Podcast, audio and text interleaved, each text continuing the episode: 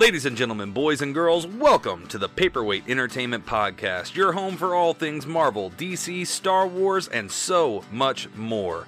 Join Derek and Ian as they tell tales to astonish along this journey into mystery. Grab some snacks and settle in because Paperweight Entertainment starts now. Hey everybody, welcome back to another episode of the Paperweight Entertainment Podcast. I'm your host, Derek Hoskins. I am your co-host, Derek Hoskins. I got called out a couple of weeks ago. I'm going to stop saying your host. I'm your co-host. Oh, don't change up your cadence. No. From now on, I am the co-host because that is not fair for me to say host. Because, of course, I am joined by my good friend and yours, my beloved co-host, Mr. Ian Torrance. Ian, how are you doing this evening?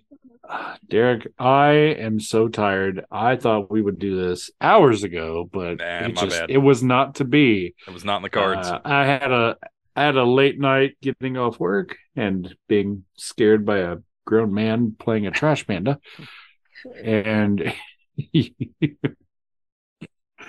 had a lot going on, and we had some chatty Cathy's out here outside of my window. So it's been a doozy. It's been a doozy of a day. Well, and what's funny, it's not even just a doozy of a day. So, like, for the Willow fan out there, thank you for keeping us afloat during this series. Willow fan. We really appreciate you, Willow fan. So for those of us that follow us, you'll know those for those of us that follow us. For those of you that follow us, you'll realize that last week we did not have an episode. Excuse me. That was not because it was Christmas. That was not because we were just too tired. That was because we tried and failed. We had an Arctic blast of crazy come through last week, and the brunt of the storm that hit southern Indiana hit while we were trying to record, and it knocked out my internet. And we got about 15 minutes into recording the first or the last week's episode and could no longer record. On top of that, I was very ill that day, and Ian was trying to carry us through. And so it kind of worked out. So we thought, you know what, we'll do episodes 5 and 6 of Willow, and we'll hop on. I was supposed to be on here well over an hour ago. That didn't happen. I had some crazy stuff happening at the house. And then for some reason, my internet still just does not want to work properly. So we're going to see how this goes. I'm using the basic Wi-Fi from my house. We'll see. It'll be interesting. It's going to be an experience. So, for all of you that missed us last week, I hope you had a fantastic Christmas, a fantastic holiday, a good time with family and friends, whatever you did to celebrate, whether you celebrated or not. Hopefully you had a wonderful weekend. So Ian and I are going to get into Willow episodes 5 and 6. As long as his neighbors don't come back and start having a very loud conversation right outside his window. Of all the places to have that conversation. I could, I said before we started recording, because we waited for a moment, I could almost make out the words they were saying through your wall, into your microphone, into my ears. That's how loud they were talking. Yeah. Which any other night I wouldn't really care. No. Why would you? I'd turn on the fan. I'd lay peacefully in my bed. Like a vampire. Like a vampire. But tonight was not the night. Yeah. Ooh. So, but hey, good news. We're here. I want to show this off real quick. Okay. If you'll be able to see it. Those of you that are listening on the podcast, I'm showing off a Funko Pop that I got for Christmas. It is Andy from Parks and Rec as Princess Rainbow Sparkle. And nice. It's amazing. A friend at work got me that unprompted, out of nowhere. Now I have to figure out something to do for him. Reciprocity. It's annoying. Don't you hate it? I really do. Okay. I feel like we haven't talked on here because we didn't last week, but for like a little bit. And also, so we definitely tried. It wasn't for lack of trying. I feel like I'm trying to cram in 2 weeks worth of banter in the first like 5 minutes. So let's not do that. Well, so we've got it so far. So let's go ahead and get into episode 5 of Willow, which was titled "The Wildwood," I believe. Just I believe Wildwood. You're correct. Wildwood. Wildwood, the Wildwood. So, gold jacket, green jacket. Who gives a shit? We'll probably not spend long on Wildwood as an episode. I don't think either of us were overly fond of it. For me, it was the weakest episode of the season so far. It was fine. It was fun still. But there was a confusing bit at the opening with who they were actually running from, why they were running from these people. I didn't love the revelation that we got about Jade's character. But on the plus side, we had some really funny moments. Got to see Kevin Pollack back as an aging brownie. And there were some fun things. So I don't want to ramble too much about it. I didn't love it. We can get into a couple of little things before we get into the episode that came out this week. Ian, what did you think about episode 5, Wildwood? I had said last week before we got blizzarded in too many did-it-its. I said last week before that it reminded me of a Benny Hill Scooby-Doo episode. It was just like them popping out of the trees, like running, and then the Bone Reavers running out, going this way. And I was like talking about how confused I was. I said I felt like in the episode before that, toward the end, the Bone Reavers were chasing after them, and Borman had that conversation with the guy, and he's like, "I thought you were dead," and then all of a sudden they're running from the gale, right? In this, and I'm like, where did the gale come from? I thought they were running from the Bone Reavers, and then they run into the forest, and who do they run into? The Bone Reavers. I was like, I'm so confused. Did I miss something? Did I misunderstand? Maybe I need to go back and watch the episode before that. And then at that point, I didn't really care. I was just trying to move forward. So I did not enjoy that episode too much. The negatives I touched on last week were Allura and Kit are in that jail cell that is wide enough for them to just walk through, shoulders out. They didn't even have to go like sideways. They could have just walked through it. They're like, we got to find a way to blow this thing open. I'm like, or here's a crazy idea. Here's a crazy thought. Just walk through the damn thing. They're 6 feet apart. Uh-huh. Like, there's no way that's keeping anybody in. Not only that, the cell that Willow and Graydon are in, there's no ceiling to it. There's no roof. I didn't even see a door. I didn't see a door to that one. Just climb out. And they built their prison over top of the brownie's house. Which was incredibly convenient, but I'm glad. Yeah. And I actually, it did have one of the times that I had a kind of a laugh because they were trying to make the kind of racist stereotype that all like minorities know each other.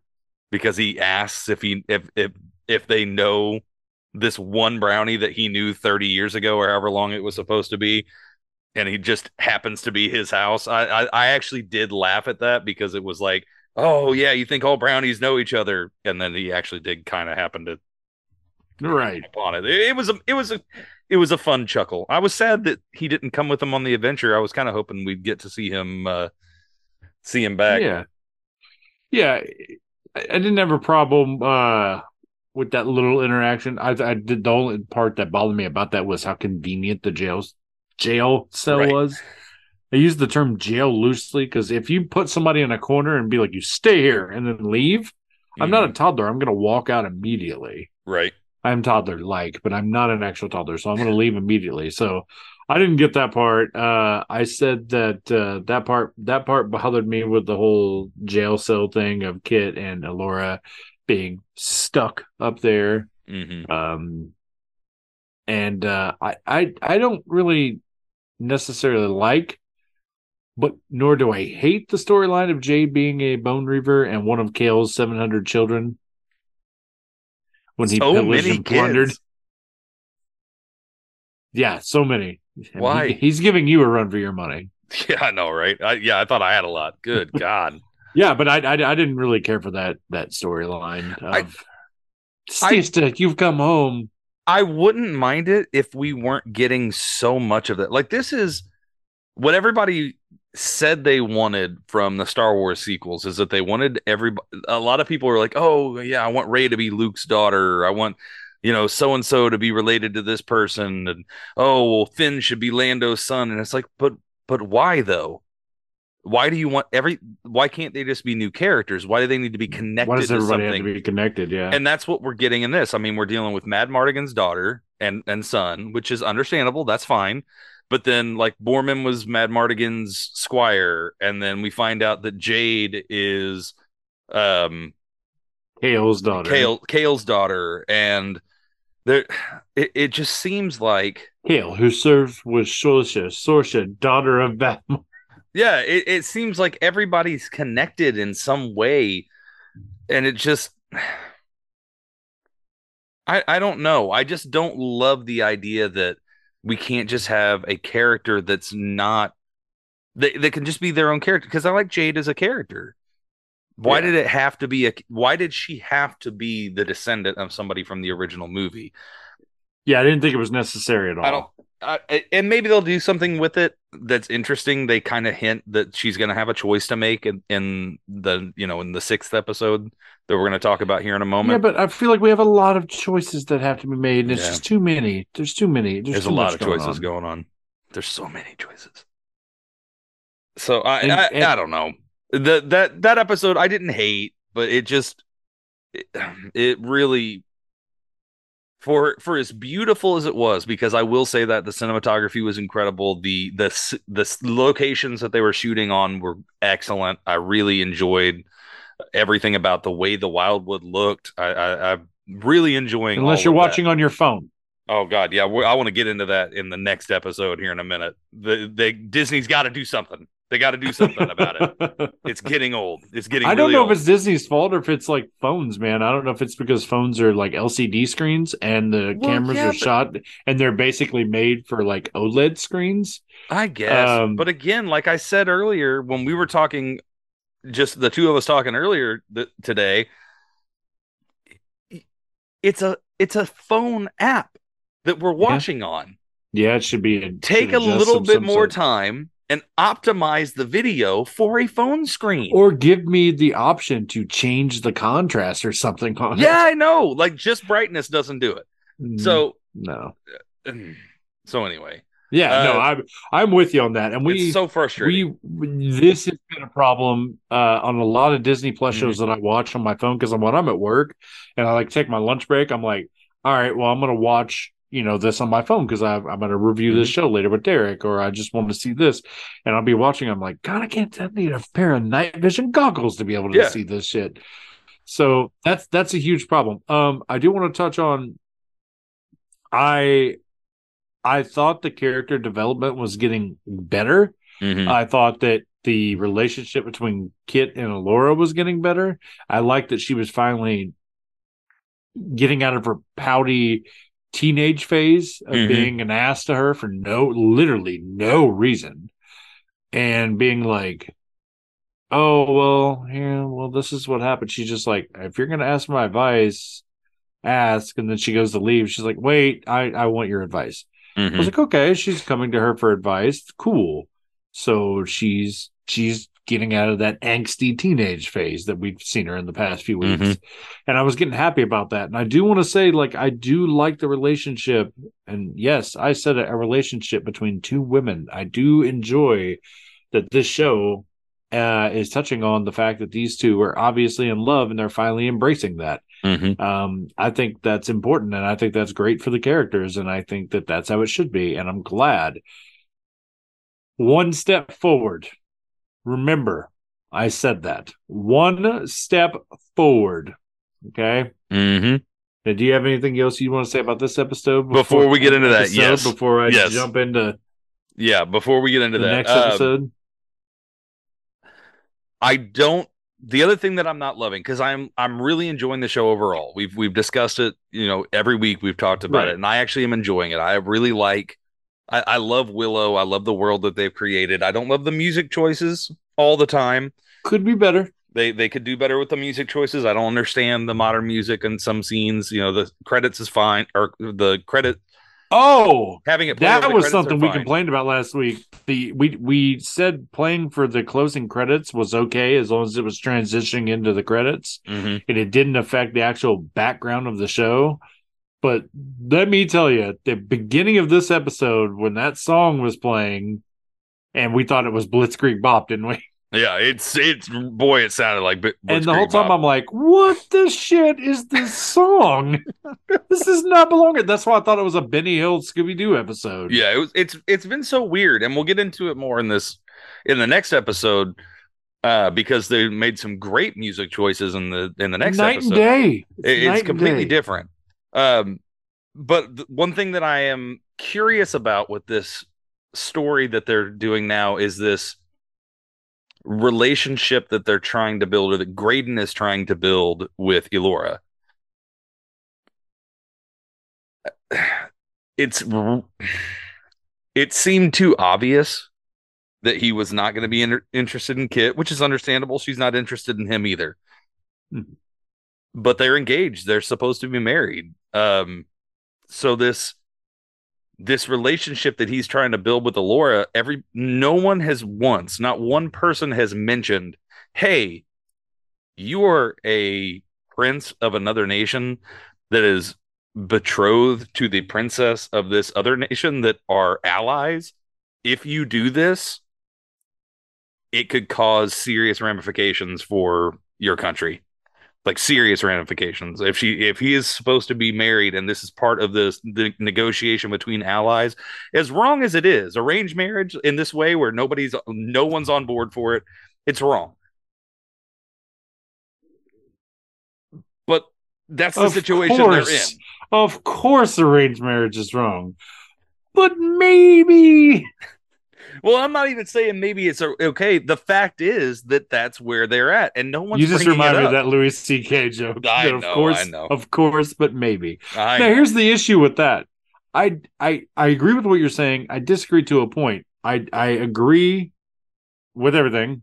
The only slither I would disagree on is I don't mind the Kit and Jade storyline of them being in love. The issue I have with the Graydon storyline is, Elora is literally only there at first. She only went because she's going after the love of her life. I know.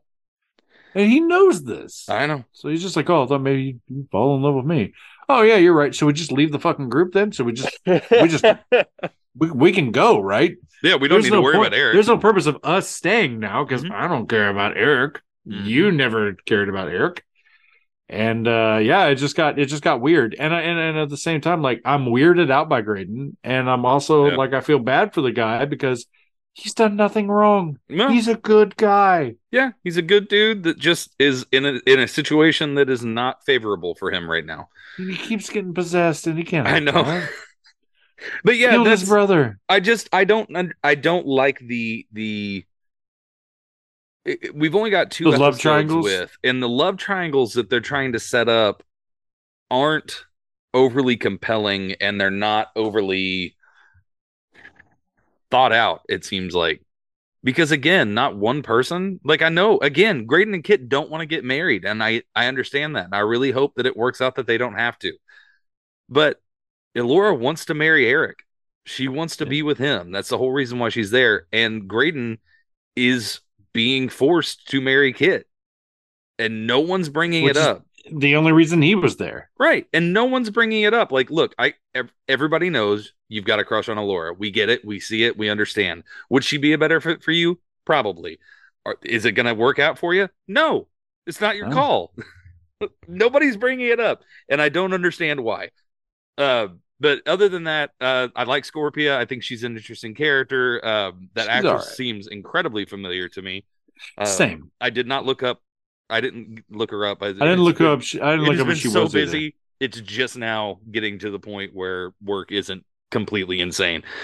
So extra credit is not happening on my end. So I have not looked her up, but she does look very, very familiar. I'm gonna have to look her up and see what I've seen her in. I really liked her. I love her and Borman's relationship. Borman is still my favorite character in this show right now, which is funny because Willow was my favorite character as a kid. And as an adult, it was Mad Martigan. And now it's Borman because he's the Mad Martigan of the show. So that's basically my thoughts on episode 5. Yeah, kind of rounding that out, I agree with you. Borman has been the highlight of the show for me as well. He's the perfect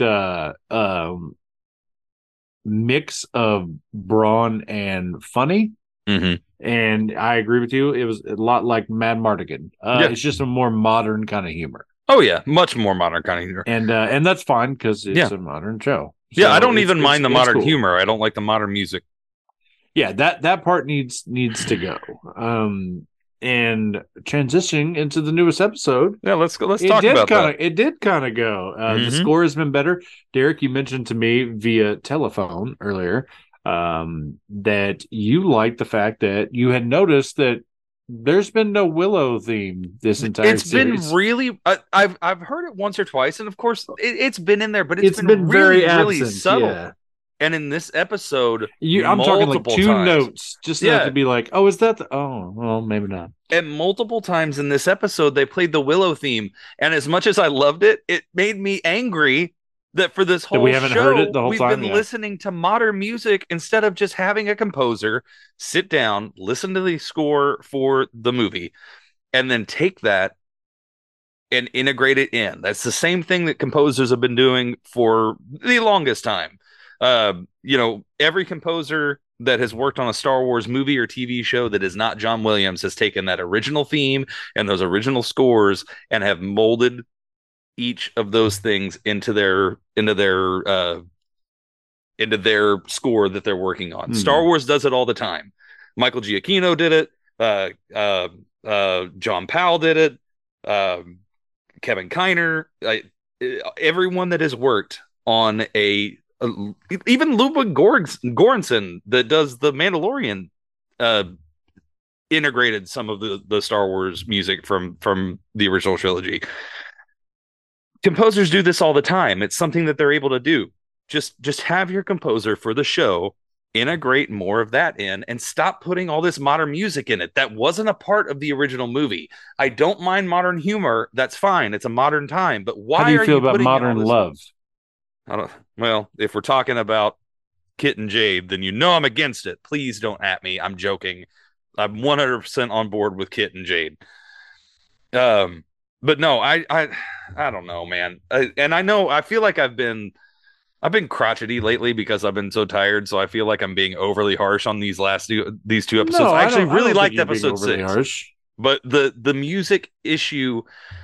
I felt like such a breath of fresh air when I heard that Willow theme come on that it just emphasized the fact that we haven't got it as much and that I haven't enjoyed the musical choices of the episodes so far.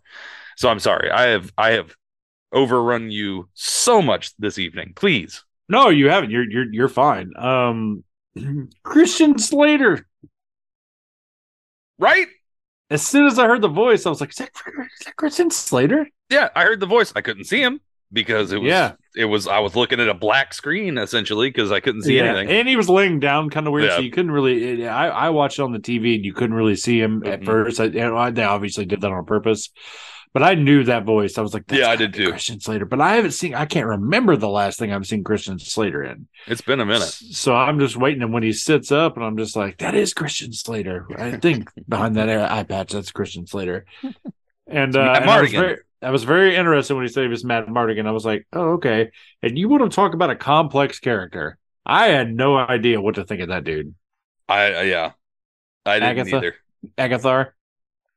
Oh my gosh, if you hadn't made a joke about what his name was. Ah, damn, I'm sorry. I had it. Oh my gosh, Allagash.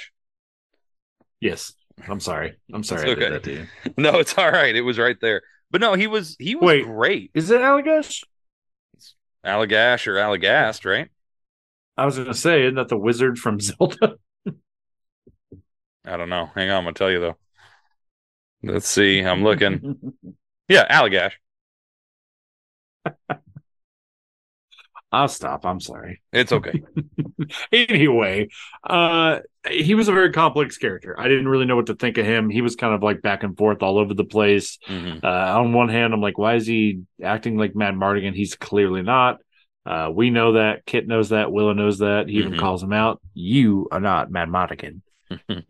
So it was a good Willow, wasn't it? It was. It was good. I liked it. The only thing missing was Chirlinda's wand. Yeah, I know.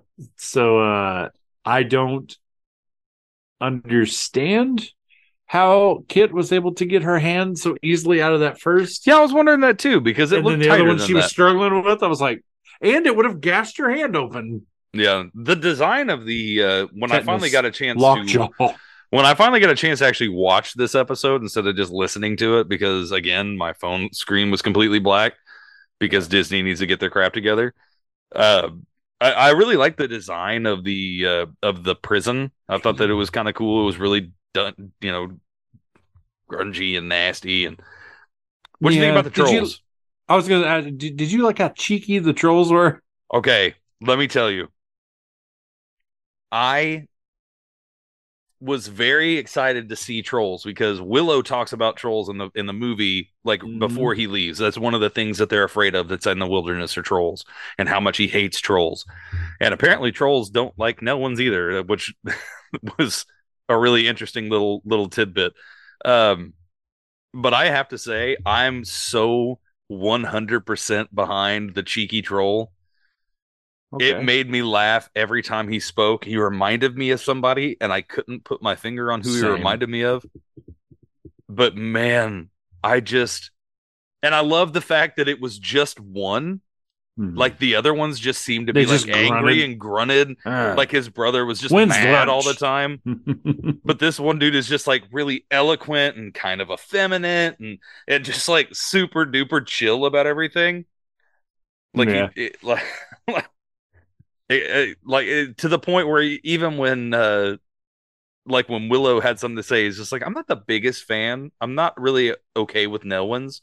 So you will speak when spoken to.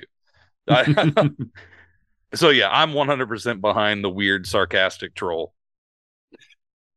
I didn't hate it either. Again, I thought it was kind of out of place, but at the same time, wildly entertaining. I couldn't help it. I couldn't help but laugh and be entertained by him. So no knock there. The rescue mission thing, again, it kind of like Borman. I told you before, like I love him. But it's still like he's kind of like back and forth too. And it kind of like makes sense why, because you know Allagash and him and Mad Martigan all ran together, and they're all very much alike. And you know, in that first Willow, Mad Martigan could go either way. You don't know what he's going to do. And even when he runs into Eric a few times, he's just like, this is unlike you. Like, you're actually helping people. And, you know, making comments on that. So their rescue mission going into the troll's lair to get them. And then him being like, oh, I know how to get in there. They're like, how? He's like, oh, I broke out of here years ago. So you think, like, is he actually going in here to break them out? Because it seems like Boardman's always got an ulterior motive. Right. You know what I mean? So, and he did. Yeah, he did. 100%. Right. He did. But at the same time, like, I never for once believed that he was never going to help them get out of there, though. Like, I do think he's loyal. I do, too. He just puts his, he's selfish and puts his own crusade first. And he dresses it up and says, you know, I know it seems like this, but I'm doing this for Willow and for Kit. Right. And, of course, nobody believes him, because how could you at this point? Yeah, and I will say... he is always willing to put his life on the line for him. I've noticed that. Yeah, he has been. He's been the first there to defend them. And when, like you said with Allagash, where it's like, man, I don't know what to believe about this guy. Is he being truthful? And then... but I will say, the second that he and Borman started fighting, I believed Borman immediately. I did too. Like, I don't believe, I believe, and I don't know if maybe that's because that was the most sincere and stern I've seen him all series. Yeah, because leading up to that, you think that, you know, he says, "Oh, you know, this is where I made the biggest mistake of my life," and you think, "Okay, well, he regrets, you know, betraying Mad Martigan," but no, he regretted not staying with him, not being there with him to the very end. He didn't regret, you know, that he did something terrible like betrayal. He did something that was wrong by not being there for the person that he was meant to serve. And I thought that was really, really interesting, that this character that we're not supposed to trust, I trust almost implicitly. which I find interesting. And Allagash, just Christian Slater, man, what a great character. I'm sad that he's gone. I kind of hope that the trolls didn't kill him. Yeah, but it's pretty cool. Trolls, so assume. Before we get to the Kit and Elora of it all, I want to talk about because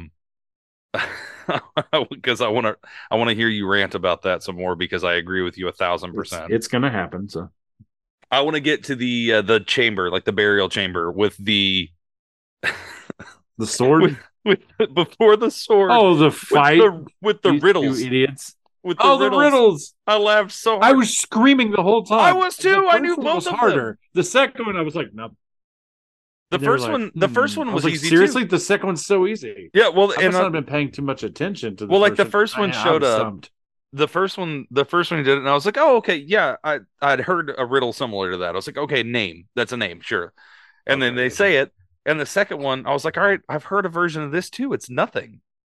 And then they didn't. I've never heard a version of it. I just immediately got it. I was like, it's nothing. It's well, because the more modern version, it's the only answer is nothing. The more modern version is, what does a poor person, what does a poor man have that a rich man wants? Nothing. And yeah, okay, I guess I have heard. And so it's the same idea. What does a beggar have that a wise man doesn't? They both take it to their grave or whatever it was. Either way, it was very clearly nothing, to the point where I was second guessing myself because they kept not being able to figure it out. I was like, really? Of all the six, there's like 6 or 7 people. A wise man wants it, but they both take it to their grave with them. Yeah. And so, yeah, I was second guessing myself, thinking maybe it's not nothing, because surely one of these people would have gotten it by now. It's nothing. He was not nothing. So, but I did love the idea of the barrel chamber. I thought that was funny, and I love the fact that it just kept repeating. It seems like you need more time, or perhaps you'd like me to repeat my rhyme. Yeah, but the whole time I was like, "That's so easy. It's nothing." It was easy. It's just as easy as the first one, if not easier. It's nothing. And that led to hours. It did. It took him a long time, and it led to a very heartbreaking scene, because when Kit walks in and sees Mad Martigan's sword, and then could hear his voice a little bit, it was hard, because it makes me think we're really not going to see him at all in this show. Which makes sense. We shouldn't. I know. Val's having a rough time. I know. Let him rest. I know, but he loves to act. I want to see him get a chance to come back and play these characters. You know, and I think he actually did want to do this. I know. I'm sure he did. You know, what they did with him in Top Gun, we've talked about this before, was such a perfect way of integrating everything that's happened to him. But there's not a way of doing that in this show. At least not that I can think of. I mean, I don't think that they're going to say that, oh, Mad Martigan went looking for this and then he got cancer and now he can't speak. And it's, I can't imagine that they would do that. And it is so sad to me when a performer who has something that there is a demand for them to come back and play a beloved role or do something that they love. Like I think about like Randy Travis after he had a stroke. And then, you know, I'm thinking of Val Kilmer with his battle with cancer. I feel so bad for a performer that there's a genuine want and need for them to come back and do something that they love and that they were good at, and they physically are not able to do that. It breaks my heart for them. I can't imagine going through something like that. It really, really breaks my heart, and it made that scene even sadder than it would have been just for the story. So that's my thought on that. I couldn't agree with you more on that either. Like, it is heartbreaking, and like if things were different, I would be begging for Val Kilmer to come back, and I don't think I'd have to, because, like you said, he loves to act, and he's a wild, cool, interesting person, and he really is. And I use that jokingly because of another podcast we listened to, but he really does love to act, and he is a wild man. But like, man, he has a passion for it, and I have not, and it's because I'm already sad and I haven't watched it, and I want to watch Val. I do too. I haven't gotten to watch it yet because. Yeah, and I know I've heard it's amazing. Yeah, and I'm going to, but it's just like every time I watch a preview of it, I literally tear up at the preview because I've always been a Val Kilmer fan. I grew up watching Val Kilmer movies. I grew up watching. I told you, like, Willow was in concert rotation from my brother and I growing up. Everybody knows I'm a huge Batman fan. If you don't, you just found out because I talk about it every week. He was a great Batman. He was never a problem for me in the movie. I grew up watching those movies. Real Genius. Real Genius was great, man. Was it Top Secret? Top Secret, yes. I love that movie. One of the greatest spoofs of all time. Yes, Top Secret. And yes, I grew up, watching that and Top Gun. I watched Top Gun all the time. Top Gun. Oh my God, Ghost in the Darkness. Even The Saint. All these movies. I love The Saint. I don't care what people say. The Saint was great. With the teeth. He's the old man. I like that movie. I've always been a big Val Kilmer fan. One of my favorite movies, Kiss Kiss Bang Bang. And he is fucking excellent in that movie. So I know we're talking about Willow, but if you've not seen Kiss Kiss Bang Bang, do yourself a favor. It was Val Kilmer's best performance in years. Robert Downey Jr. right at the beginning. Well, not just kind of at the start of his climb. That was right Robert before, Downey Jr.'s comeback for me. Yeah, it was right before Iron Man, and it was which put him in the spotlight. And I get that, but for me, the comeback started with Kiss Kiss Bang Bang. Yeah, because he did a couple. Robert Downey Jr. did that, and A Guide to Recognizing Your Saints. And he had U.S. Marshals, I think, come out at the very beginning of the 2000s, and I think that was a little before everything. Off. Yeah, and so, but anyway, Kiss Kiss Bang Bang, Shane Black, excellent movie, another fun crime thriller, and Val Kilmer plays a private investigator that is teaching Robert Downey Jr. how to investigate crimes because he's up for a role in a movie, and it is excellent. God, that's such a good movie. Just those two in general. If you need anything else, you're not going to find it. Those two are perfect together. Got the perfect talking chemistry. Money. Talking monkey. Yeah, talking monkey came here from another planet. Ugly little sucker. Says ficus. Anyway, Willow. Yeah. We gotta get back to Willow. So anyway. But I had to veer the conversation toward Val Kilmer because Val Kilmer is a huge part of my childhood, and he's a huge part of the Willow universe because without Val Kilmer, there'd be no Mad Martigan. Without Mad Martigan, there'd be no everything of this movie. Like Willow doesn't work without Mad Martigan is just as important as Willow in the movie. 100%. The dynamic between him and Willow, the dynamic between Val Kilmer and Warwick Davis. And remember, Warwick Davis, when they filmed Willow, was like, let me see. Return of the Jedi came out in 83, so they filmed that in around 82, and he was 12 years old. This came out in 88. So we're talking about a 17-year-old kid playing the main character in this movie. And his chemistry with Val Kilmer was just great, and it was so good. And if it wasn't, like you said, if it wasn't for him, the movie doesn't work. Yeah. The two of them are equally as important to the story, I thought. Yeah, because you get the heart, and the bravery with Willow. You get the humor and the I'd say the action. Yeah, you get the heart and the action from Val Kilmer, the Mad Martigan. I'm an amazing swordsman. You really are amazing. Falls down that hill. So, back to this episode, man, because it's leading to something.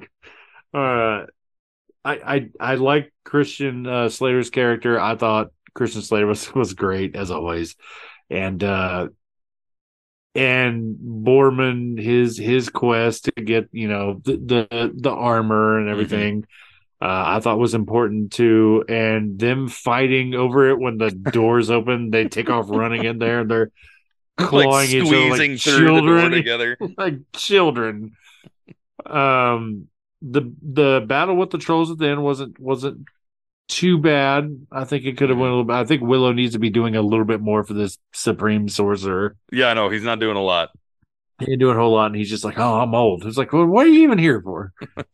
Although he did kick a troll in the face, which was kind of fun to watch. He did. Kick him while he's down. Like, it got really. I agree with you. It got sad when Kit noticed the sword and went in and grabbed it, and could hear him. And it's like, clearly it's some sort of illusion, right? Like to get her, to lure her in there, and everybody tries to tell her that. So when they go to leave and the place starts coming down, she just stops for no reason, which I'm sure she had a reason, but to me it was no reason. And Allura doubles back to, of all people, Allura goes back, not Jade, Allura goes back like, "Hey, we got to keep moving, the place is coming down." She's just like, "I like that, wouldn't you?" That's not what she said, but she's just like, "He was right there. He's right there. I could hear his voice. And you, it's always about you." And it's just like, why? Why?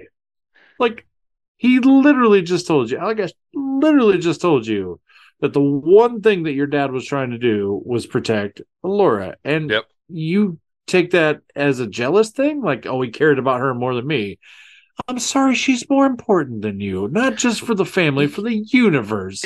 Oh my God! Everybody dies if she dies. Yes, there's nobody there to protect anybody. Why can't you see that? And why are you being so selfish? She's and such Allura, a petulant little child. I don't understand. Two steps back. She was taking a step forward. She took two steps back. I said one step forward earlier, and now I'm saying two steps back, because I thought those two were doing so well, building chemistry, and now she's just jealous. She's a jealous little brat again, and it's just like, this. Why is everything about you? And I don't understand why Allura couldn't turn around and be like, "Look, I get it. You hate me, and I'm sorry, but I couldn't let you go after your dad because I'm sorry, he's gone, but your brother is very much alive and you need to move forward and we got to go get him." And you need to understand that. No, Allura doesn't give any kind of a speech like that. Just, "I know you hate me, but just you just hate me outside?" I'm like, okay, fair point. But at the same time, I get that, you know, the pressure's on, but you got to say something to get her out of there. And just being like, "Hey, you want to go talk outside?" That's not going to cut it. She's too stubborn and she's kind of an idiot. So that's the thing. She's not really. She's actually a really smart girl, and that's what pisses me off about it, is that she was just that angsty teen came back. Yeah, just, you know, the emo hair flopping down. It's just like, come on. And it's not about that he loved her more than you. No, it's the fact that she has to survive. Yeah, and to your point, like, it annoyed me so much when she stopped and she just starts like ranting at Allura, and you find out that her whole motivation, the whole reason why she doesn't like Allura, is because her dad cared about her. Because she blames her for her dad going off to do what he did, and that's the reason why. Like, yeah, I get it. But come on, man. Like you said, your brother's still alive. We still have to go get him. And also, like you said, if Allura isn't trained as a sorceress, if Allura doesn't survive, the whole world is doomed.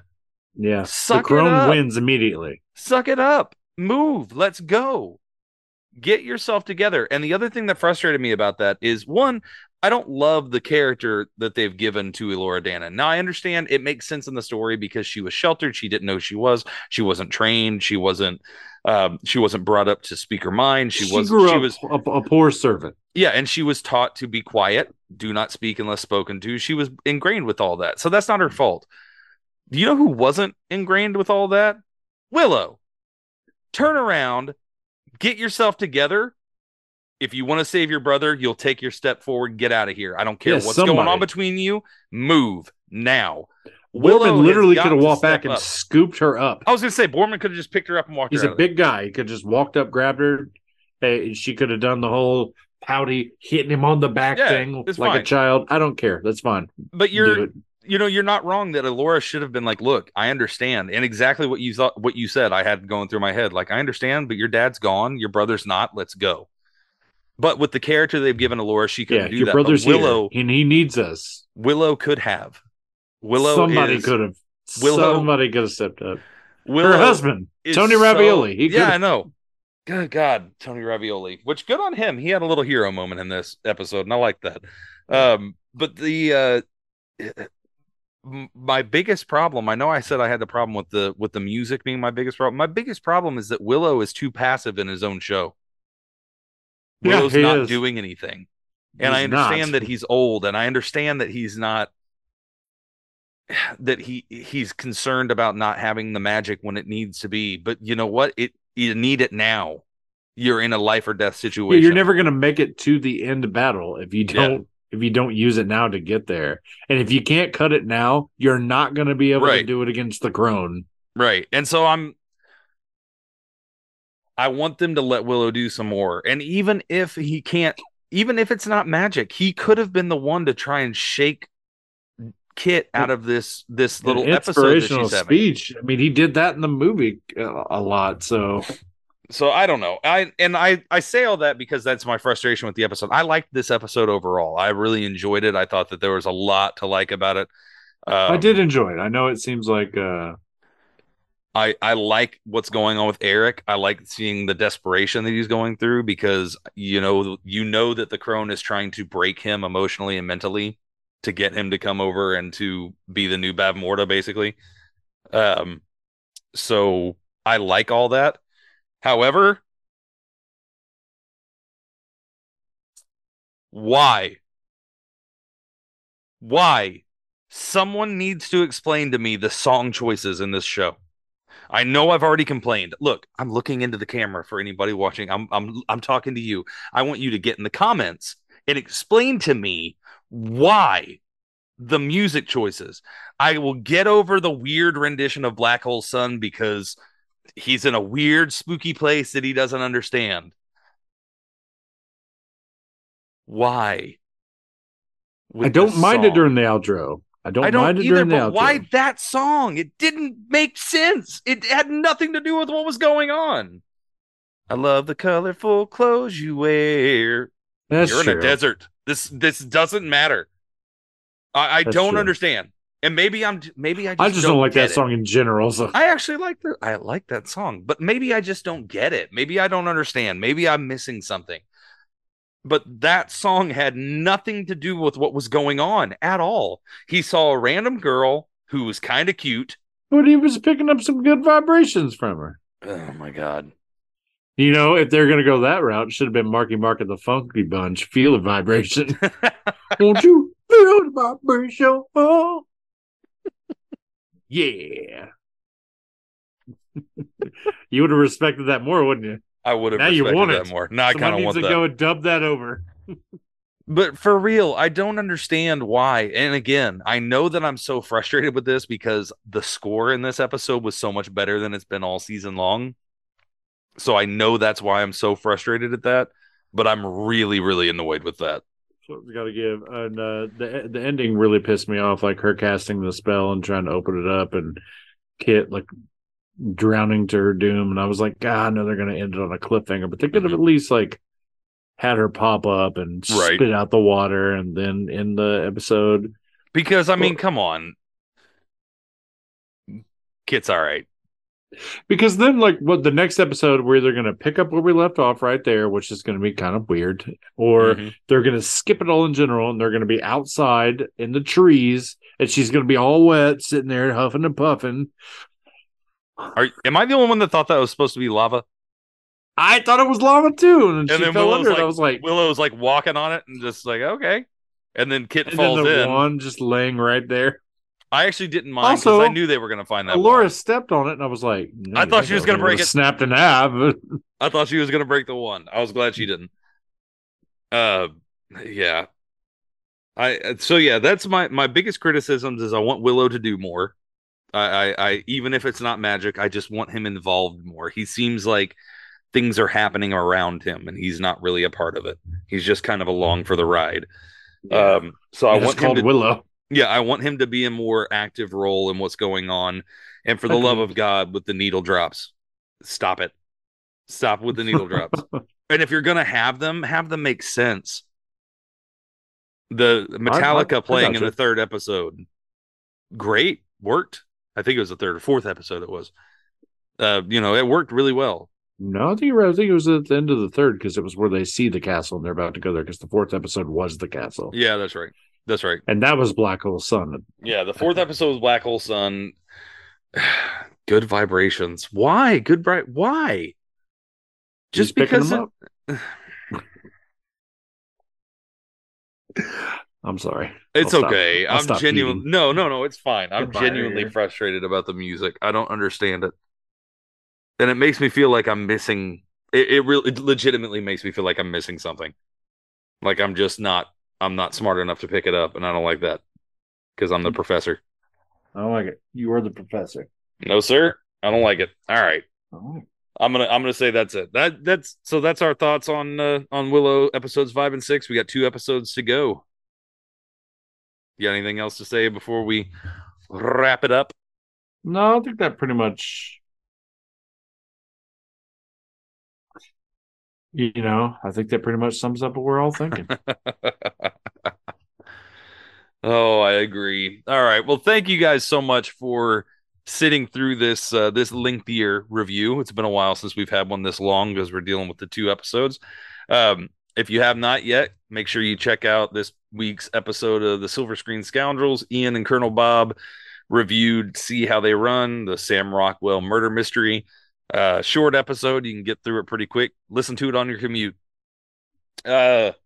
Also, make sure you're following us on all of the social medias. If you're watching us on YouTube, make sure you like, comment, subscribe, ring the notification bell. If you are listening on the podcast, don't forget to rate and review us.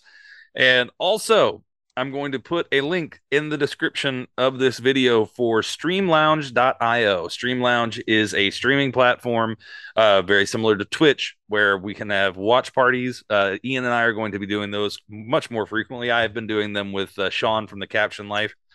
But we are going to do our first official one on Monday, January 2nd, correct?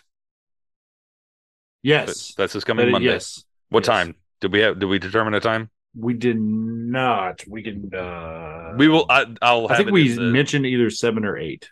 Okay. Let's I'll put that in the description once we'll have a discussion after when we're not recording.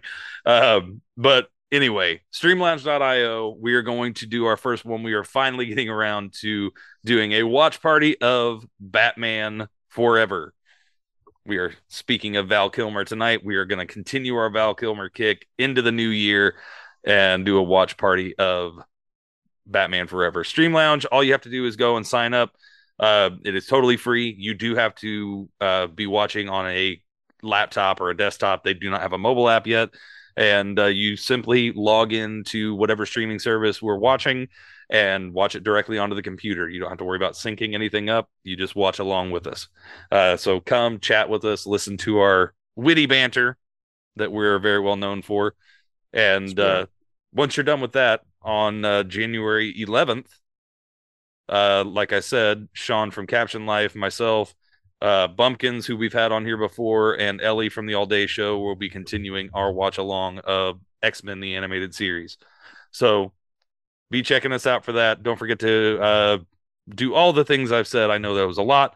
And with that, Ian, thank you, sir. Hey, thank you, man. Thanks for having me on your show. That's why you're here as a guest every week. That's why you're the glue. All right. Thank you guys so much for watching. Thank you for listening. Thank you for your continued support. And thank you for a wonderful 2022. We will see you in 2023. For Ian, I have been Derek, and this has been the Paperweight Entertainment Podcast. Yay!